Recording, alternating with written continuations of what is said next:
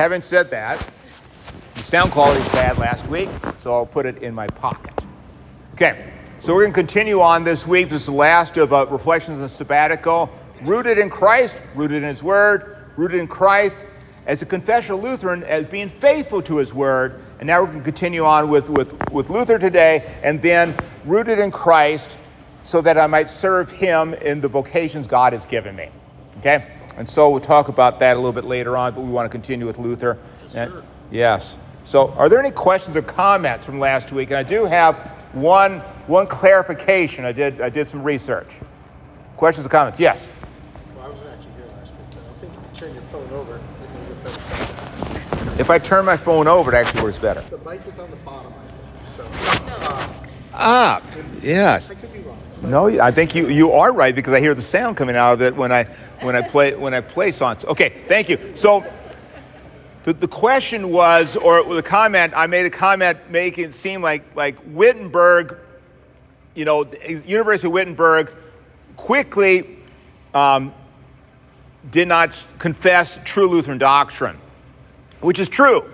Between um, Luther's death and the Formula Concord, and this, this is the occasion for the Formula of the Concord, Wittenberg, there were false teachers at the University of Wittenberg.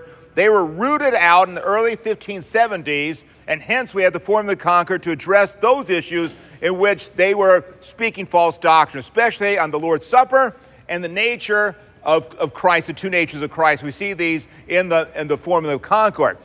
Luke, um, there were some other problems, but then, but then pretty much University of Wittenberg remains a steadfast, truly Lutheran university, and its faculty and its the- theological faculty truly Lutheran until much later on when the general problems of rationalism and, and stuff like this creeps up all over Europe.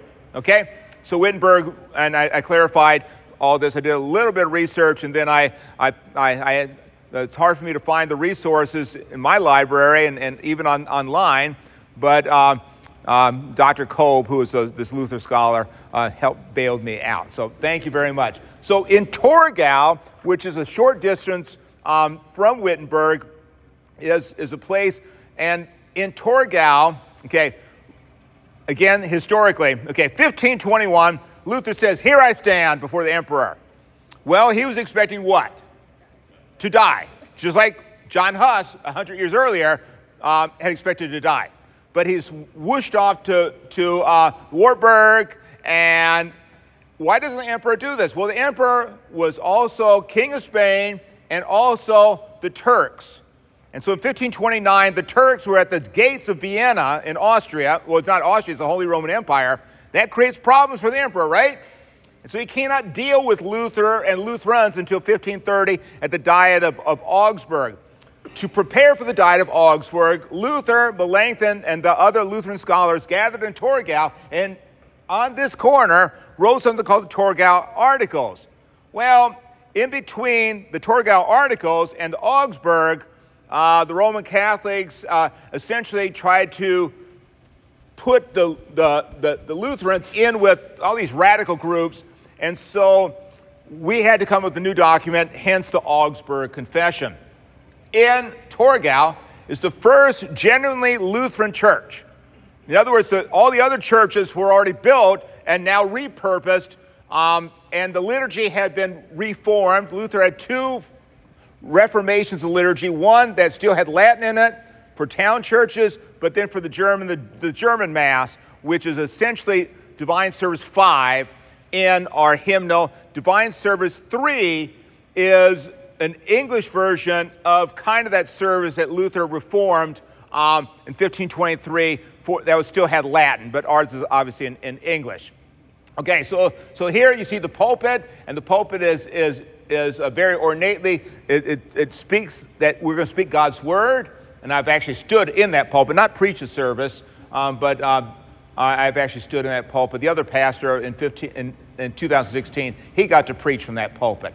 Um, and so uh, this, is, this is Coburg. Luther could not go to the Diet of Augsburg. Why? Because Augsburg outside of Saxony. What happens if he leaves Saxony? He's dead, right?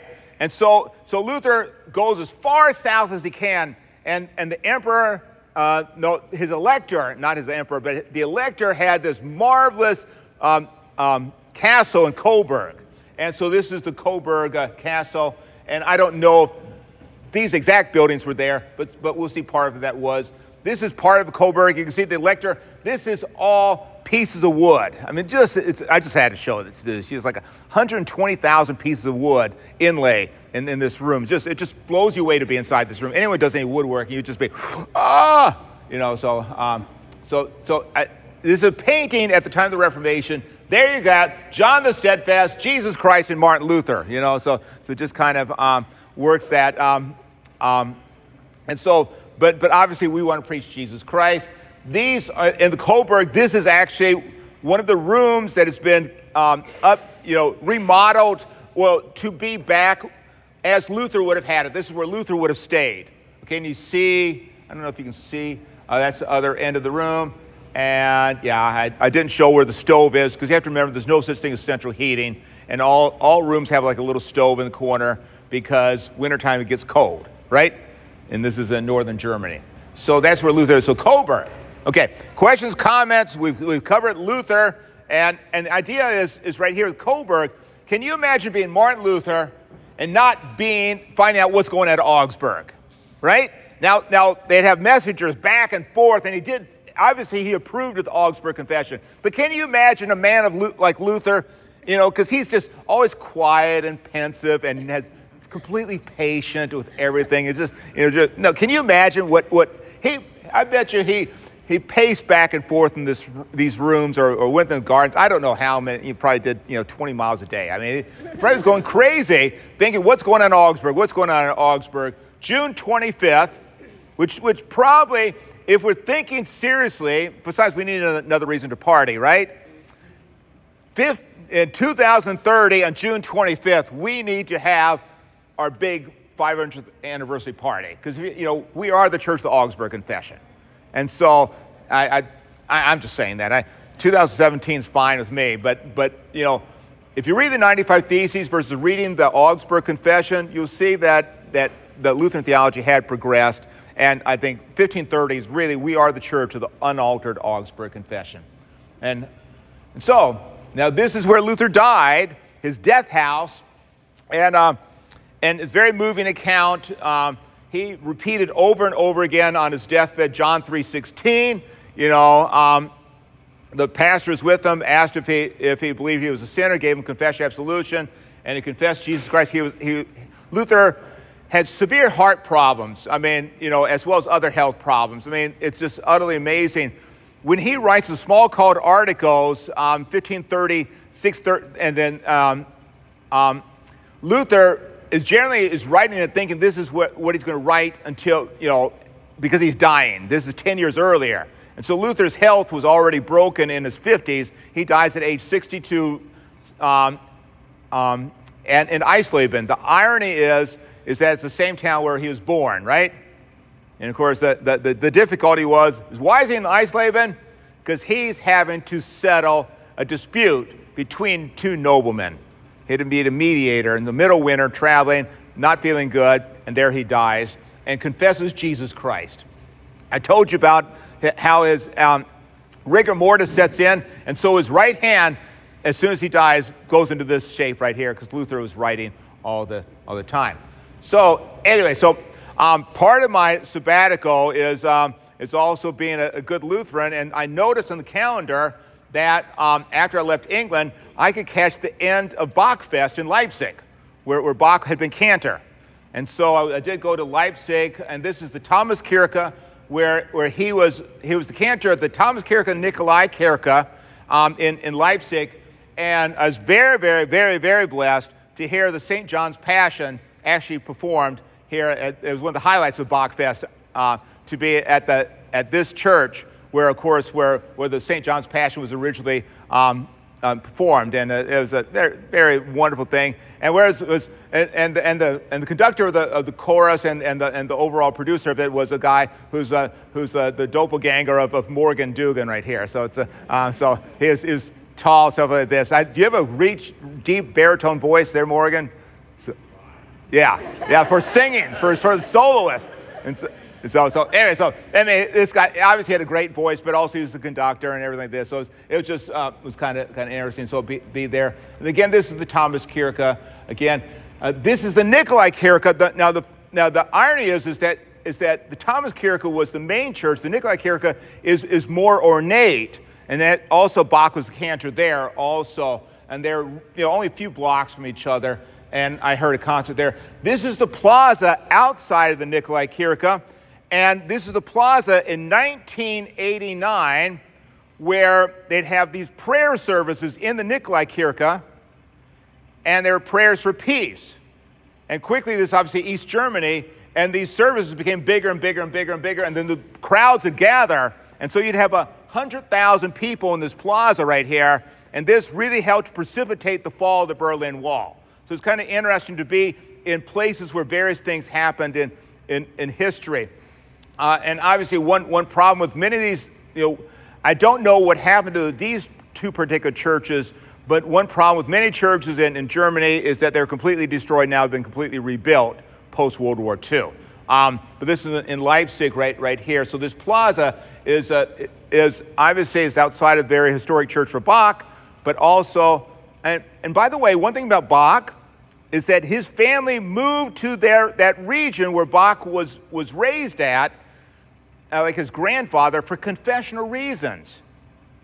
That his family has long standing as a confessional Lutheran family, so they, they, they, they went to um, Eisenach, that's where Bach was born. That's why they settled in Eisenach for confessional reasons. So, so like his grandfather, or I, I can't remember, I think it was his grandfather, moved there just to be a confessional Lutheran. And so that's kind of, Bach himself wrote everything to the glory of God. Yes?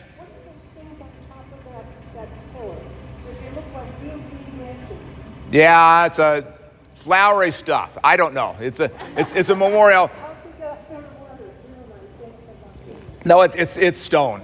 It's, it's stone is painted. Yeah, yeah, great question. So, and this is just, in Leipzig, they have a museum to ancient instruments because this is very much, uh, I went there and partly, you know, at Bachfest, now the, I actually had to pay real money to hear the St. John's Passion but they had tons of other concerts. For example, at this museum, free concert it's just uh, in the middle of the afternoon. In the morning, I was at Nikolai Kirche for three bucks.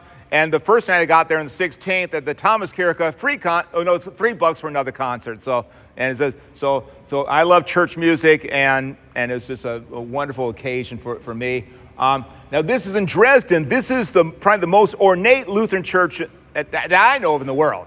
The, the Frauenkirche, of course, this is completely rebuilt, completely rebuilt but this was a historic Lutheran church rebuilt after because it was destroyed during the war. Of course, Dresden was the, was the firebombing in Dresden where just thousands upon thousands upon thousands of, of, of people were killed towards the end of World War II, kind of indiscriminate firebombing of Dresden. Um, yes? Why is this church called Women's Church? Now, okay, is that because of Mary? Yes. So it's Lutheran, but it's for Mary? Well, not for, well, just like we have St. Thomas, St. Paul's, I mean, so we have saints churches all over the place. So, so yeah, yeah. I mean, so Mary is is and Mary is honored because she is faithful to our Lord, not because she can do something for me right now. But, but I mean, I, there's no problem having a St. Mary's Lutheran Church, just like we have St. Paul's Lutheran Church, St. You know, Thomas's Lutheran Church. You, you even have in Michigan, very famous Lutheran Church in Frankenmuth, St. Lawrence Lutheran Church, and you know, very, very big Lutheran Church um, in the Missouri Synod. There's the Frauenkirche and the statue of Luther outside of it and like the clouds and stuff like this. And Dresden's actually a very beautiful city. So now, speaking of churches, though, in Leipzig on Sunday morning, I, I attended um, the, the, the, St. Lucas Church, Lucas Kirche, which is outside the downtown area. I had to take streetcars. This is our confessional sister church. Okay? Now, this church, they are very blessed because this church is vacant and they bought it essentially for a, a buck, right? Now, what's interesting about this church is I, I attended the German service there, and, and the pastor is good enough because they, they get visitors there that, that he actually had a, a translation of his sermon in English, so I was able to follow between his sermon and listening to him, follow along pretty good. In the liturgy, I could follow along, the hymns, I could follow along, but he actually gave the sermon. So, about, about two thirds of the sermon, I, I, I was able to pick up and stuff like this, follow what he was saying by looking at, at the English text right there. So, so not too many people, but what's unusual is that they have a second service, Persian. Persian. Many, many of our sister churches in Germany are doing great mission work with refugees in Europe, and they want to hear the gospel of Jesus Christ. So at the back of the church, they have all this great, you, you would recognize the titles from CPH. He said that they've been republished by Lutheran Heritage in, and I think it's Farsi, is that right, the language of Persia? So Farsi, all these great titles, like, like a child's garden of, of, of Bible stories, right? You know, the catechism, you know, all this stuff in Farsi for the Persian uh, these, these new Lutheran converts to, to use. So it's kind of, kind of special to be there. Um, now, this is um, when I was in England, attended, um, visited the Westfield House. Westfield House is a Lutheran Studies Center of the Lutheran Church of England. It's associated with, it's next to Cambridge University and associated with the University of Cambridge. So many Missouri Synod pastors have studied there and, and maybe done extensive studies there. For example, uh, Pastor Bruce at St. John's Wheaton. Um, I remember after he went from seminary, he went to, uh, to study at the Westfield House, um, and they have a room um, dedicated to the first um, uh, head of the Westfield House, Dr. Norman Nagel, who eventually came to the St. Louis Seminary, and, and definitely um, I am deeply indebted to because he was such a fine professor and so Christ centered.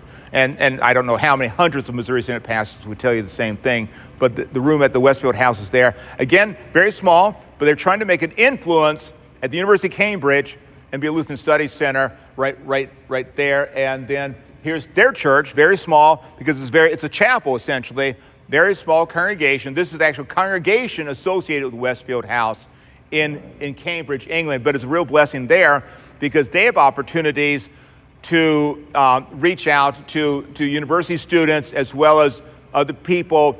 Um, it's a blessing because other people who are Lutheran, who are visiting Cambridge, stuff like this, can attend this, this, this congregation right here. And, and the pastor goes, and the particular Sunday, he goes, I think, once a month from, from, from there in Cambridge down to Oxford, also a little mission church right there. And I think I talked to Adam Francisco, who studied at Oxford, that Adam was, uh, was influential in starting that little uh, um, mission right, right there at, at Oxford, where you could hear the gospel. Uh, um, preached and sacraments administered at, at Oxford. So I didn't want to show you that because um, oh, yeah, so, so okay, okay, because uh, the body and blood of Jesus Christ was very special, but, but when, in Vienna, you do have to have Wiener Schnitzel, right? And that was real deal. And then breakfast, you know, um, it, it, when I was at a hotel in Germany, um, except in the sausages, kind of, and they look like our pork sausages, right? It tastes like meatloaf. And so, so, and of course, Nutella. You know, I uh, many years ago when I was visiting my, my sister, my sister had been a host uh, she had gone and spent a year, her senior year of high school in the Netherlands. So I remember visiting her host family back in the 1980s. I got introduced to this stuff on bread for breakfast called Nutella. And so, so hooked ever since. So, so that's uh, just something. And then when Coburg, Coburg, I'm trying to find a German restaurant, but of course my, my schedule is oftentimes I get into town late, et cetera, like this. So I wander in the main square. I can't find a German restaurant still open, right?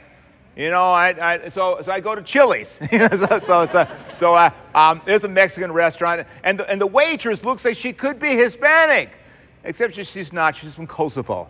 You know, so again, the, which is in Azerbaijan, which is you know far far east and heading towards Asia right here. But that's just to lighten up things because Pastor Schumacher can't be serious all the time, right? So, okay. Um, are there any questions or comments about about Luther and being a confessional Lutheran and why this is precious for the sake of the gospel. We want the gospel as truth and purity, and the sacraments administered rightly, so I have certainty that I have Jesus and his forgiveness of sins and his eternal salvation. And so this is not to demean other Christians at all, but rather studying God's word, we are, we are faithful to that word. Okay. Any other questions, comments? Because I do want in the yes. Yes. The Child's Garden of Verses in Farsi were partially funded by our LWML Mites. So if you ever think about, you know, first time of the month, the Mite collections go to support missions that already exist with things like translations or whatever. And in this case, uh, the Farsi Child's Garden of Verses were uh, partially funded.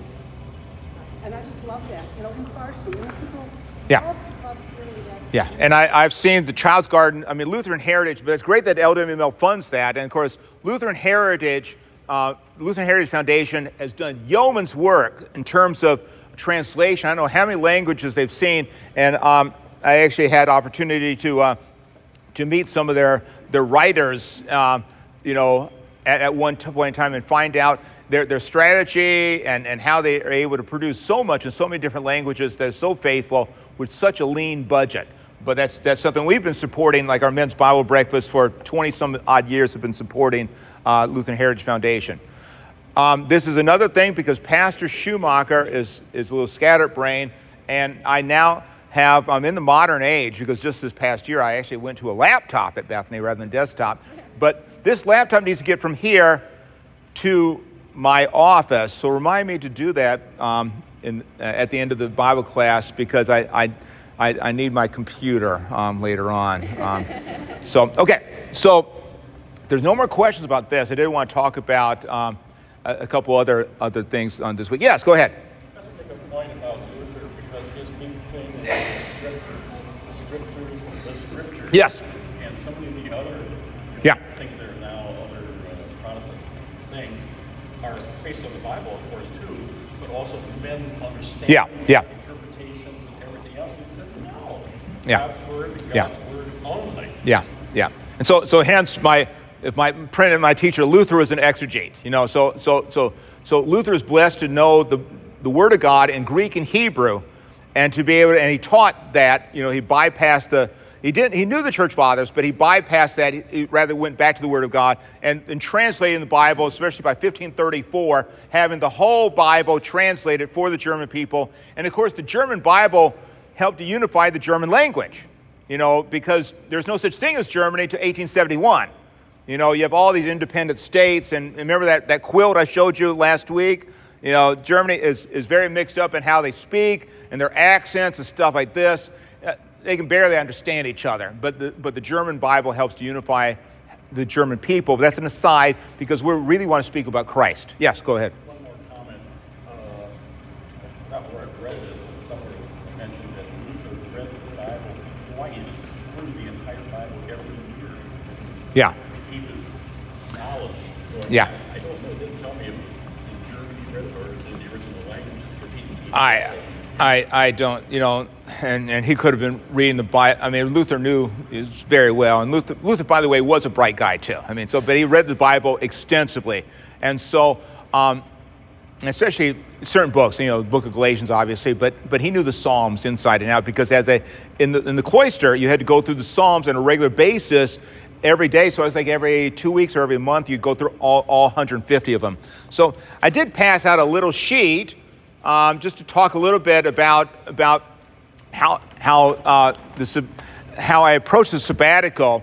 Um, now, now, to an extent, this is a time of of personal renewal for service in God's kingdom. But God has has given me um, opportunity to serve in various aspects of, of kingdom. So we speak in ter- as Lutherans in terms of two kinds of righteousness.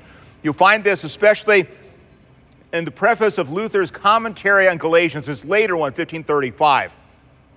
But here's, here's what Luther says Lutherans believe there are two dimensions of being a human creature, or two relationships that define human nature. The first di- dimension defines man's relationship with God, and second defines man's relationship with his human neighbors and the rest of God's creation. In the former, we receive righteousness before God through faith on account of Christ. The latter, we achieve righteousness in the eyes of the world by works when we carry out our God given responsibilities. In other words, before God, our righteousness is entirely passive. This is Luther's great gospel breakthrough. That is the righteousness of God given to me by in Christ through word and sacrament. And so my righteousness before God is entirely Christ's righteousness upon me. I can't save myself, it's by grace alone, through faith alone. But now, as his baptized children, I've been placed in this age to be righteous before the world, before with others, and also with his creation. So, so this is an act of righteousness as the baptized child. Again, not to merit anything, but as service to the Lord. Okay, and so so as I approach my, my thing, so so perhaps you might there. So, so um, I've been at Bethany many years. So, so the idea of the sabbatical has been something thought about. Said, but but it'd be good. I I thought it'd be a good idea. Okay. Um, the Lord has given me the joy of being a pastor. And I love being pastor. I, I love telling people about Jesus. You know, because I mean, what what better? I mean, for example, I mean, I, you know and be able to read the word and then and then at the community rail today to be be able to distribute the body of Christ for the forgiveness of sins. What a joy that is. What a joy that is. Or to be at the bedside of, of somebody you know I'll be at, at somebody in hospice a little bit later on or to go visit Richard Growth up in Bartlett this past week and deliver the Lord's Supper to him. Um, to, to, to speak consolation to somebody who's lost a dear loved one, uh, no, at, at, least two different people this morning before church, you know, speak as, as, as, as God's pastor. Okay, so, so I, I, love being a pastor, and, and the idea of retiring is, is I, I don't understand that word, right? And so, and so but, but for, for my sake and for the sake of Bethany, to be renewed, because I am, I am a little bit older than when I came here, right? 24 years, and so so be renewed for continuous service. So so so the long and short of it, people, some people said, you know, I, I hope your you sabbatical doesn't mean you're going to be no, leaving us. No, no, you you are, as the Lord wills, you will have to have me serving you with Christ's word for a while. Okay, does that is that understood? Okay, so so but I also have vocations in terms of being husband, father, and and grandfather. Um, and so his husband, you know, Amy and I spent a little, we were able to get away a little bit. Now, we did go up to Minnesota to be with her mom for, for, for a couple weeks this summer, but we also, Amy and I did, did take a separate uh, trip. We went up there by St. Joe's, Michigan. Uh, father, spending time with my own two children, very blessed to have my grown children in the area. And so that is a special um, blessing because um, I, I left Concordia Arbor, right? In 1978. I'd spent a couple summers, a few summers in Georgia, but outside of that, you know, parishes. Think about Savannah, Georgia, Sulphur, Louisiana, uh, northeast Ohio, uh, Austintown, Ohio, northwest Ohio, near Hamlin, Ohio, near, near Toledo, and here I am in Chicago, Illinois, Naperville. And so long ways away from Savannah, Georgia. And my, my wife's parents up in Minnesota, and especially they're two and a half hours north of the Twin Cities. So we have an advantage of being close to our children now with, with, with three young grandchildren. And so spending time with them and, and thinking in terms of how I better can serve them. So some of the stuff I've been reading are, are, are a little bit longer term stuff about uh, education, et cetera, this, and raising children in, in the faith. Um, so I already talked about as pastor to serve you. You know, I focused on, on Christ, especially working on, on Hebrew and also also Greek, you know. Um, but to an extent, also working, you know, being in Germany, also working in, in German reading the Bible more in German, reading the Catechism more in German uh, to understand exactly, you know, a little, little bit of the, the, our own Lutheran heritage. Devotional reading, uh, there's just, uh, we have a tremendous heritage of devotional reading, especially reading a lot of Gerhard. Gerhard is a, is a seven, early 17th century um, Lutheran uh, pastor and, and uh, for example, his meditations on divine mercy, you know, just reading these things, they just ooze the Christian faith. And then I read also, I can't remember the other title that I did read that whole, whole one. Also, newer book, uh, CPH, Grace Upon Grace. How many of you have ever seen this by CPH? Uh, if you haven't seen it, I would recommend it. Um, um, um, an Australian guy named John Kleinig wrote that, but he's also come written a new book about the human body. Uh, fearfully, I think, wonderfully made, and I, I just received that. I did a lot of theological reading, um, and, and, and to read is for your sake. Okay, for example, uh, um, I think um, um Dr. Francisco led the, the theology and that through the abolition of man, right? As I think some of you went to that, right? Abolition of man. Well, uh, an English scholar named Michael Ward has written a commentary on that because when you read Abolition of Man, it's a it can be a heavy slog, right? It's a little bit tough, but it's so important because it, what C.S. Lewis writing in the 1940s about has come true. Has come true. Have we destroyed the idea of what it means to be human? And so, and so I'm reading, reading this. I didn't finish that in the summer. Um, uh, okay, read a book called Myth Made Fact, and this is very influential for, for C.S. Lewis. And, um, and so the outside world says that your faith and my faith is just another myth, right?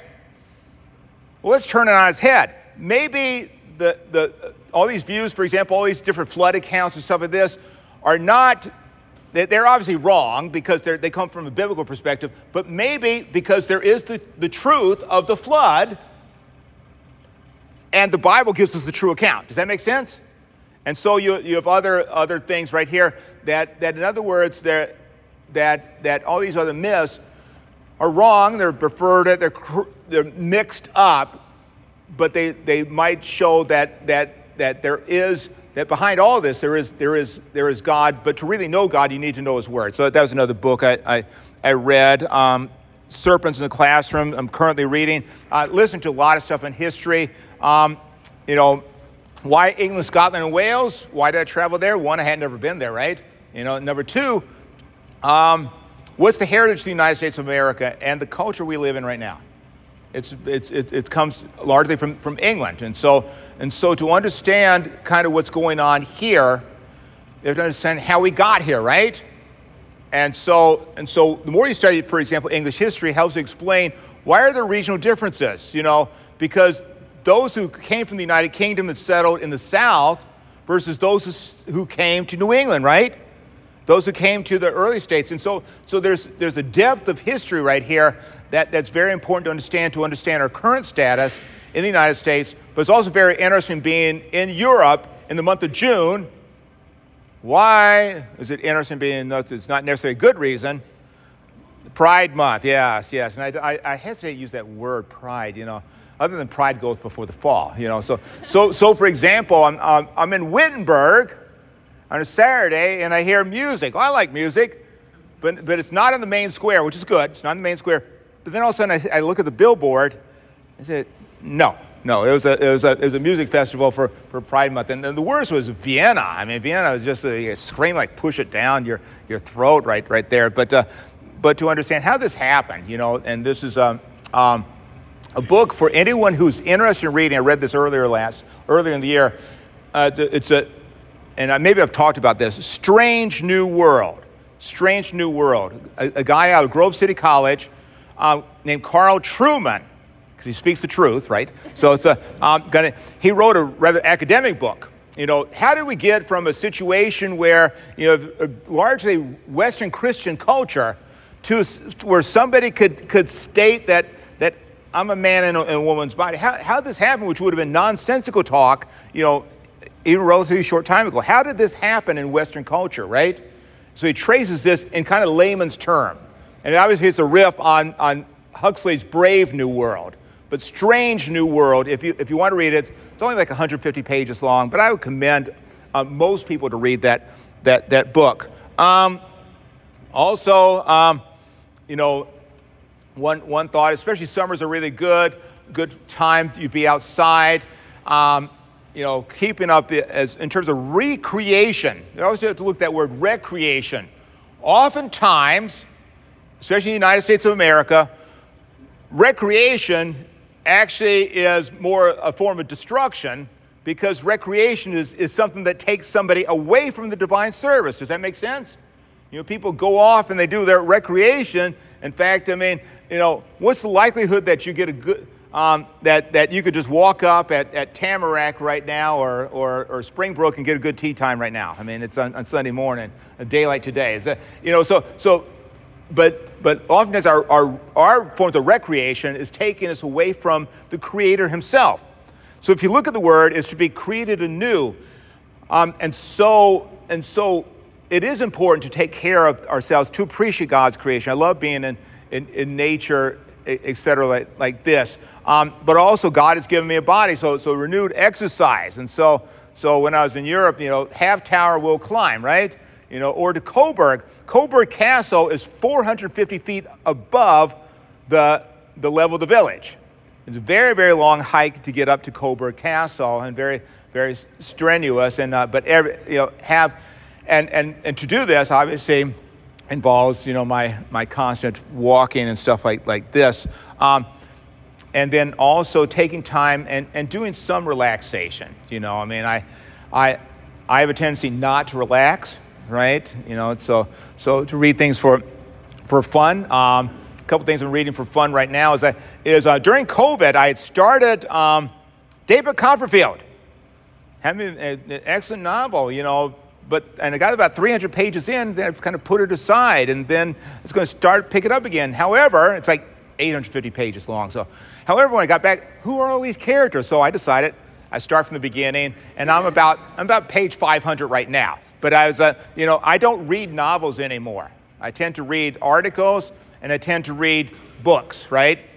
And so I, I, I do set, I try to set aside every night now, uh, not every night, but like, like last night was an off night, okay? It's Saturday night. So, but try to set aside every night. I try to do like half an hour of, of theological reading in depth, and I have various things that, that, I, that I do. And I say that could be, that could be you know, a, a wide variety of things. For example, uh, Tom Holland's Dominion, which traces the influence, the positive influence of Christianity on Western culture from the, from the pagan Roman culture, Greco Roman culture, as devaluing of human life, to why do we even have the value of human life? Now, Tom Holland is not what you call Orthodox Christian, but it's a very valuable book. And so that's earlier this year I, I read through, through Tom Holland's Dominion. It's a very wonderful book, wonderful book to see the positive influence of the Christian faith um, in, in that. So so do that, but then I'm also reading for pleasure, David Copperfield, and read other things. I'm also semi pleasure, it's also for the sake of my grandchildren, reading Aesop's Fables.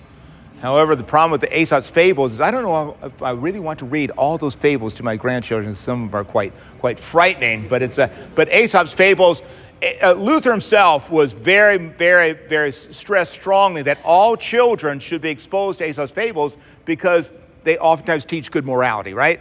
He's speaking about the kingdom of, of the left. Okay, so I've whizzed through a lot of stuff right here, um, and probably too quickly because I know my speech cadence is very fast, so I apologize, especially to those online that, that can't see things. Are there other questions or comments that you would like me to, to, to speak about right, right now in terms of sabbatical, um, my intentions, what I learned, um, and how I can better serve you with the gospel of Jesus Christ? Any questions or comments? So, um, one thing I, I, did, one thing I did learn is, is that uh, it's, it's, it's very, uh, the, the, frustrating part is, is oftentimes with my studies in Germany, outside of meeting with Dr. Kolb, was, was a little bit lonely because I'm by myself. And, I, and I, I don't like being by myself, you know, I like to be with my, my family and or, and, and or friends, you know, because Paul was with me in, in England, Scotland, and Wales, that was kind of great. And then, but, but then the, outside two days with Dr. Kolb, I was uh, pretty much by myself, and, that, and, and I don't like that a, whole lot. Um, uh, it's interesting watching, you know, when you, when you see uh, um, all these uh, English, like home improvement in German. It's kind of interesting. So it's, a, you know, uh, you know, or, uh, or they have this um, Bernd the Brot, you know, this is, the Germans have this cartoon character. No, it's not a cartoon. It's like, a, it's like almost like a Muppet, you know, of a piece of bread you know, and so you see it on the children's channel. That's kind of interesting. So in Erfurt, you see this big slice of bread, you know, with the face on it in, in the one of the main squares. I thought it was kind of funny right there. So, uh, any questions or comments? Yes, go ahead. Pastor, what was the most unexpected thing that you learned during your sabbatical? The most unexpected thing I learned in my sabbatical, the most. Moment or something. Um, I think I think one thing that, that helped me was, was exploring more, especially in my time at Wittenberg, talking to Dr. Kolb, is, is that it's not only Luther, but those who are around him, such as Melanchthon and Bugenhagen. Um, uh, Dr. Kolb was, I asked him, what is he researching right now? He's actually not, not, not researching Luther right now, uh, but a close associate of the other Martin, Martin Chemnitz.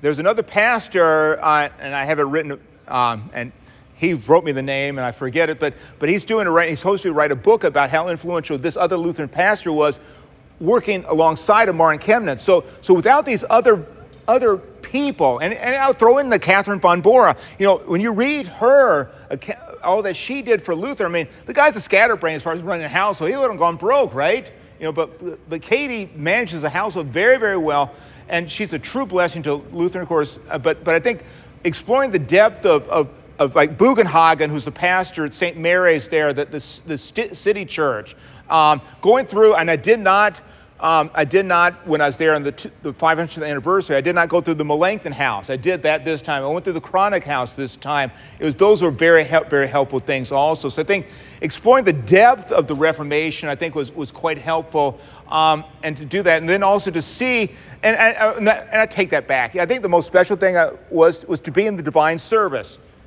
at, at, the, at the church next to the Westfield house to be at Lukaskirche in Leipzig, and then to be at the, at the chapel at the Old Latin School in, in, in, in Wittenberg. And by the way, the Wittenberg Old Latin School, I was not able to get housing. to tell you this? Because of Ukrainian refugees. They have a Ukrainian Lutheran service there later on the morning, and I, and I did get to meet a couple Ukrainians there, and to, to, to the sense of, of that we're brothers and sisters in Christ and, and the scope of time. And then to be, for example, in places like, like where Bach was or where Luther was, to be in these places and understand there's the same gospel of Jesus Christ. And again, not to create magic about these places, but it helps me understand this great heritage that the Lord has given to us. And, that, and, and now to be faithful to that because when you step here, we're in such an artificial environment. I mean, you understand, okay, I got like, and I've read the deed when we bought the property when we built the gym right here. I think, I think, uh, I, Susan, were you at the, uh, were you at the day school when you're when you were at uh, on up there in Washington? Yes. yes, yes. And so you remember coming to the gym, right? Well, we bought this property in Modaf. Of course, it's named after the Modaf farm. It was Bethany's responsibility to remove the chicken house. And, and, and, so, so to be a suburban American, and I'm a child of suburban America. You know, we moved from, from the Twin Cities of Minnesota, suburb, to Savannah, Georgia, largely, you know, and a Missouri Synod congregation largely made up by the military or people from other areas, right? I mean, so, and so without roots. And so it's very hard in an artificial environment to understand roots. And so, and so most of all, most of all, I think I would commend to you the Word of God.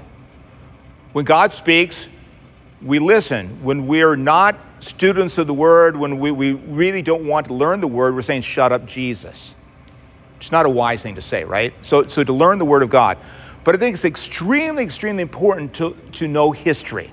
To know history. Now, alongside of history, you get to know, when you know history, you, you kind of know the context in which things are written, things are given, and stuff like this. And so it's just utterly fascinating to, to understand how blessed we are, at, at times, how difficult our situation is. Very, there is almost no norm now. To raise children this is very difficult, which is all the more reason why we must teach these children, whether it's in our day school or in Sunday school, our classes, but also to teach parents so we can raise these children in the faith, but also for us to continue in the word of Christ so that we would be faithful to the end. But also, we want to spread this word because we want more people to know Jesus Christ. Um, and, in the confession of absolution, we confess that we sin against God in what? In thought, word, and deed. And we deserve his what? Temporal and what? Eternal punishment. To know, to, to know that I deserve God's wrath in hell is a terrifying thing, which is why I flee to him for mercy. And therefore, to know the forgiveness of sins given in the absolution, to hear proclaimed in the gospel, and to receive it on my mouth, the Lord's Supper is what a blessing. I have eternity with Jesus, and He is now my Redeemer and Lord, and the joy of being in the presence of Jesus is, is so immeasurable. But most people don't have that. They're lost, and they need Jesus.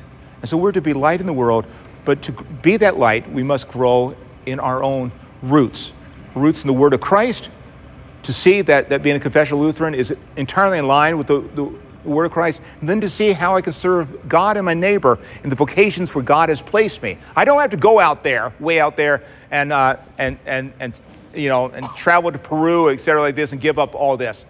My neighbor is right there with me. And, and my brothers and sisters of Christ are always here with me. Okay.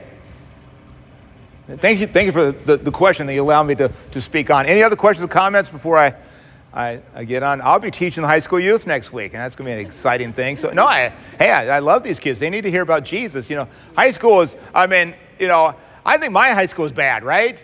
You know, and it was. I mean, I, I reflect back on my high school and going to a, and going to a state university my freshman year, and there's a lot of bad stuff there, really bad stuff. I reflect back on it, and uh, it just was horrible. It's just horrible, very, very non Christian. But now, what these kids have to face, Whoa, it's, it's to the nth degree much more than, than when I was in school. So, so I have opportunity next week to, to speak to them about Jesus and to help bring the gospel to them. And Pastor Clemens to bring the gospel to you. Any other questions, comments?